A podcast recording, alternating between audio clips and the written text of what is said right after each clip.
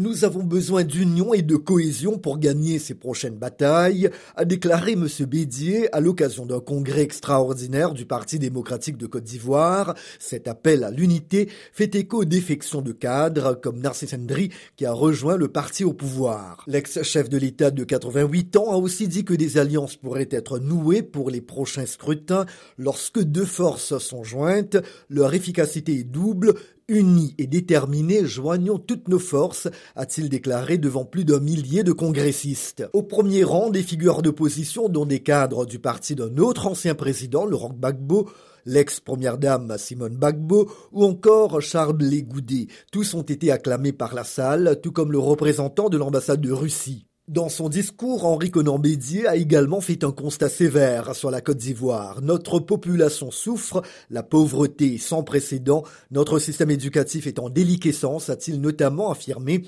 tandis que les représentants du parti au pouvoir, invités au Congrès, ont été hués par une partie de l'assistance. Monsieur Bédier a toutefois assuré tendre la main au président Alassane Ouattara pour engager un dialogue franc et sincère au bénéfice d'une paix durable. Des élections municipales et régionales doivent se tenir en septembre prochain.